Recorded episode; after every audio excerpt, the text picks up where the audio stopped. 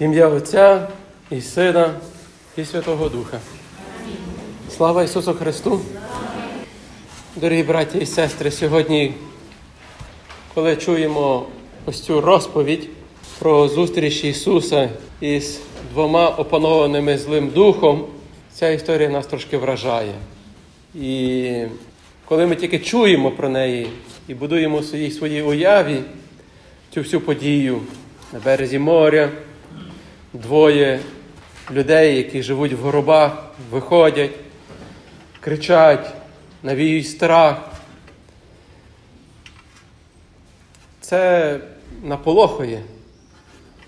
Там люди не ходили. Максимум, що там могли бути ті свині, які неподалік паслися. І ця територія практично була мертва.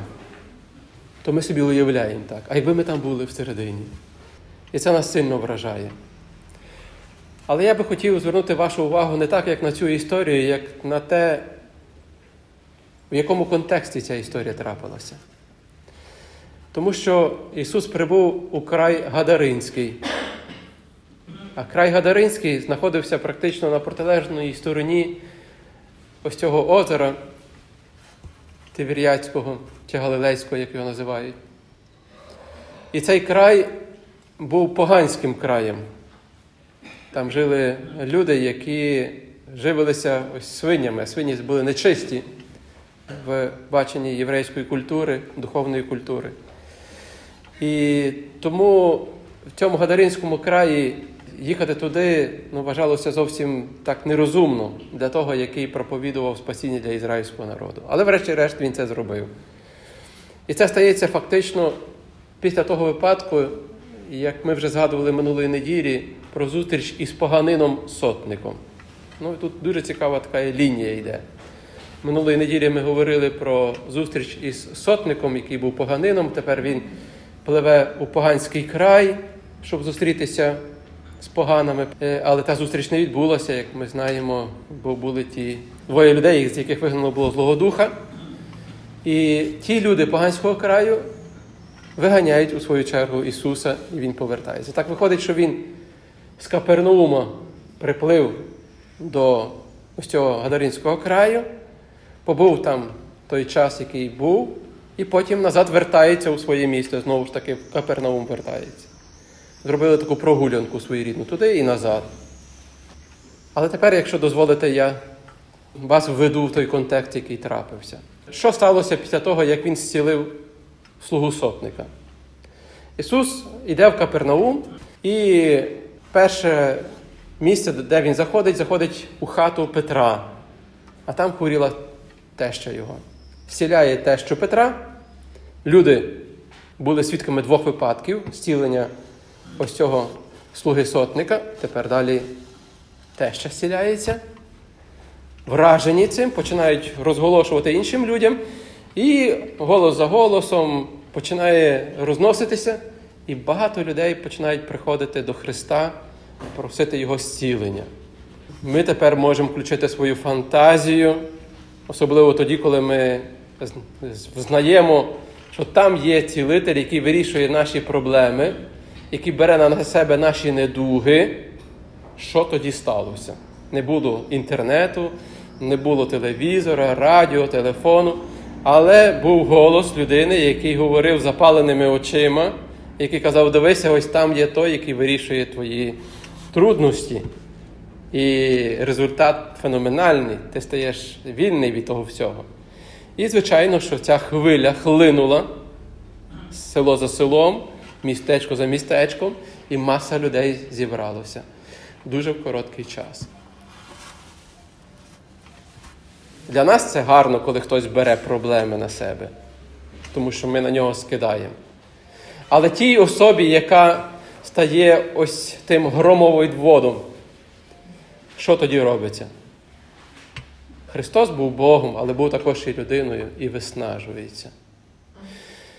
І, звичайно, що спокою не мав би мати.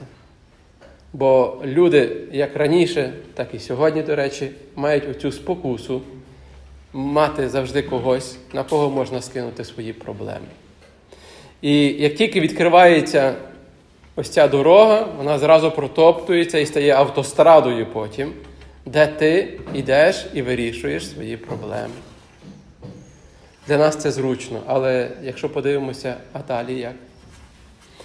І тут такий незрозумілий крок Христа. Той, який побачив, що багато людей до нього приходять, просить, щоб відпливти звідси. Оцей момент найбільшого його зросту, він захоче залишити всіх і піти геть. Не випадково приходять до нього учні, бо ще тоді апостолів не було, і кажуть: ми хочемо піти за тобою. Тут з'являється якийсь книжник, там з'являється якийсь інший. Ми хочемо бути з тобою, ми хочемо бути з тобою. Приємно бути з такою людиною, яка вирішує твої проблеми, яка вирішує проблеми інших, яка є на висоті ось такого піднесення великого. Це захоплює. Скільки раз ми в своєму житті також переживаємо подібні моменти, коли ми хочемо бути з кимось через те, що в нього є успіхи, через те, що в нього все супер, коли ця людина має масу варіантів вирішення. Ми хочемо бути з такими людьми, де ми хочемо бути із бідолашними там, невдахами. І ось з'являється таке коло зразу прихильників, які хочуть бути з Христом. Тут неочікувана річ. Ісус каже, я хочу піти звідси. Та чого би ні? Та ми будемо з тобою. Давай вперед. Це ще дивіше дивує. Сідають човен, пливуть по морю. Там того не є як море-море. Там таке озеро велике. Ось на цьому озері ненацька з'являється буря і починає їх кидати.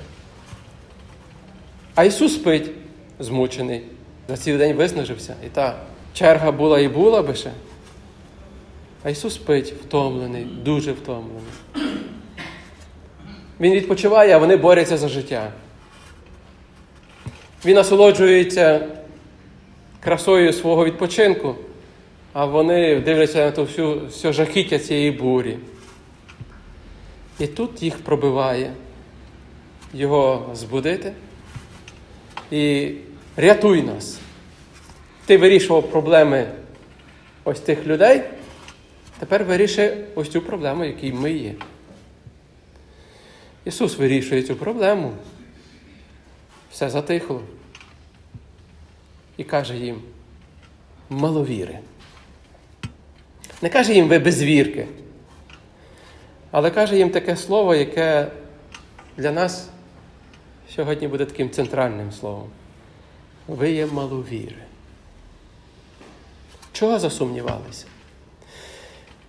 І ой, дорогі в Христі, хотів би сьогодні звернути нашу увагу, чи часом не Христос каже до нас, які ми є маловіри, і це перевіряється в часі наших бурь. Віра має кілька таких етапів. І один із тих початкових етапів це є захоплення. Ми легко можемо повірити в чуда, ми легко купляємося на якісь надзвичайні надприродні явища. Нас моментально це цікавить щось не таке, як є завжди. І ми робимо миттєвий крок, і ми кажемо, ми навіть хочемо бути там, ми підемо за тою людиною, яка робить свої рідні навіть фокуси якісь. Треба відрізняти віру від захоплення. Бо цей дар віри ми можемо витратити і на захоплення. Чи ми захопимося? Навіть ходити до церкви, навіть ходити до сповіді, до причастя, читати святе письмо, молитися на вервиці, їздити в паломництво, служити при храмі. Ми можемо захопитися. І це є початок. Він дуже яскравий, гарний, піднесений. Як апостоли, які подивилися на успіхи Христа, я хочу бути з тобою. Добре, вперед.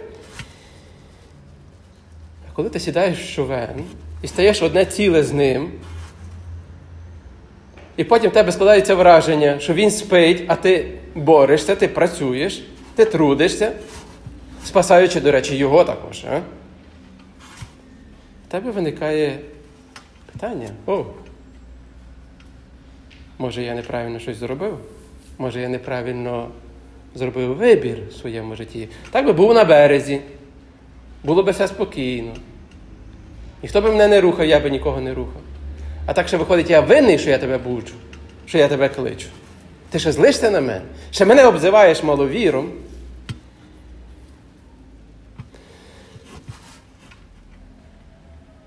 Мабуть, їм зашкриміло там в серці.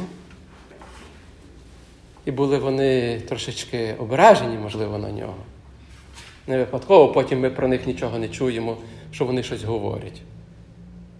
Знаєте, у вас такий був стан, коли ви не хотіли говорити із тою особою, якою ви раніше захоплювалися. Бо вона вас розчарувала, бо вона зробила щось не так, як ви би хотіли. І ось ті апостоли чують оце слово маловіри. Він не каже їм, ви безвірки, ви не вірите. Ви повірили. А що далі сталося з вами? Чи ви довірилися, увага? Є таке слово довіряти ще. Ми можемо вірити, але можемо не довіряти. Диявол теж вірить, до речі, але не довіряє Богові.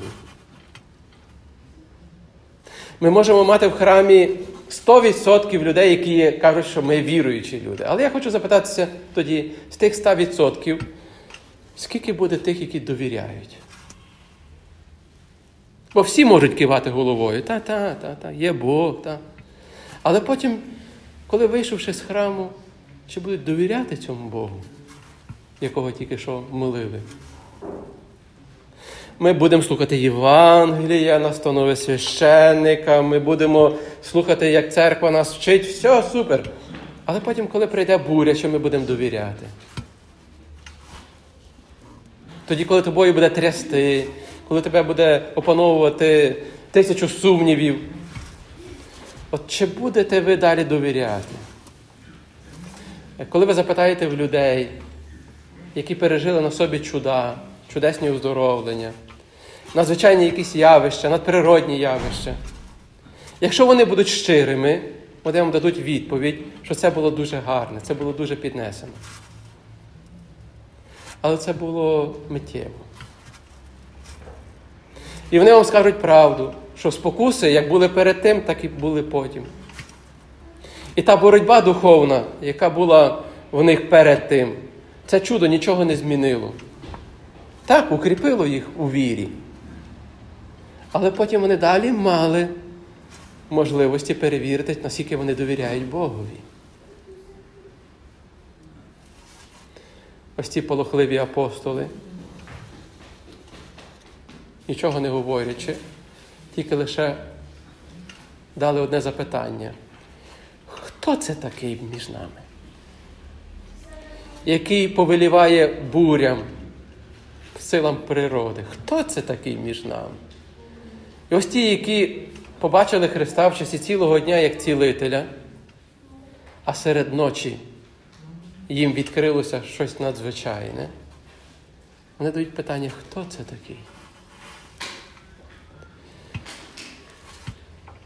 Дорі в Христі, коли Ісус ступив на землю, і тут апостоли побачили, що йому ще не тільки сили природи повинуються, але ще й злі сили, які навіювали страх, схиляють голову перед ним. Для них, мабуть, був реально великий шок, хто то є перед ними.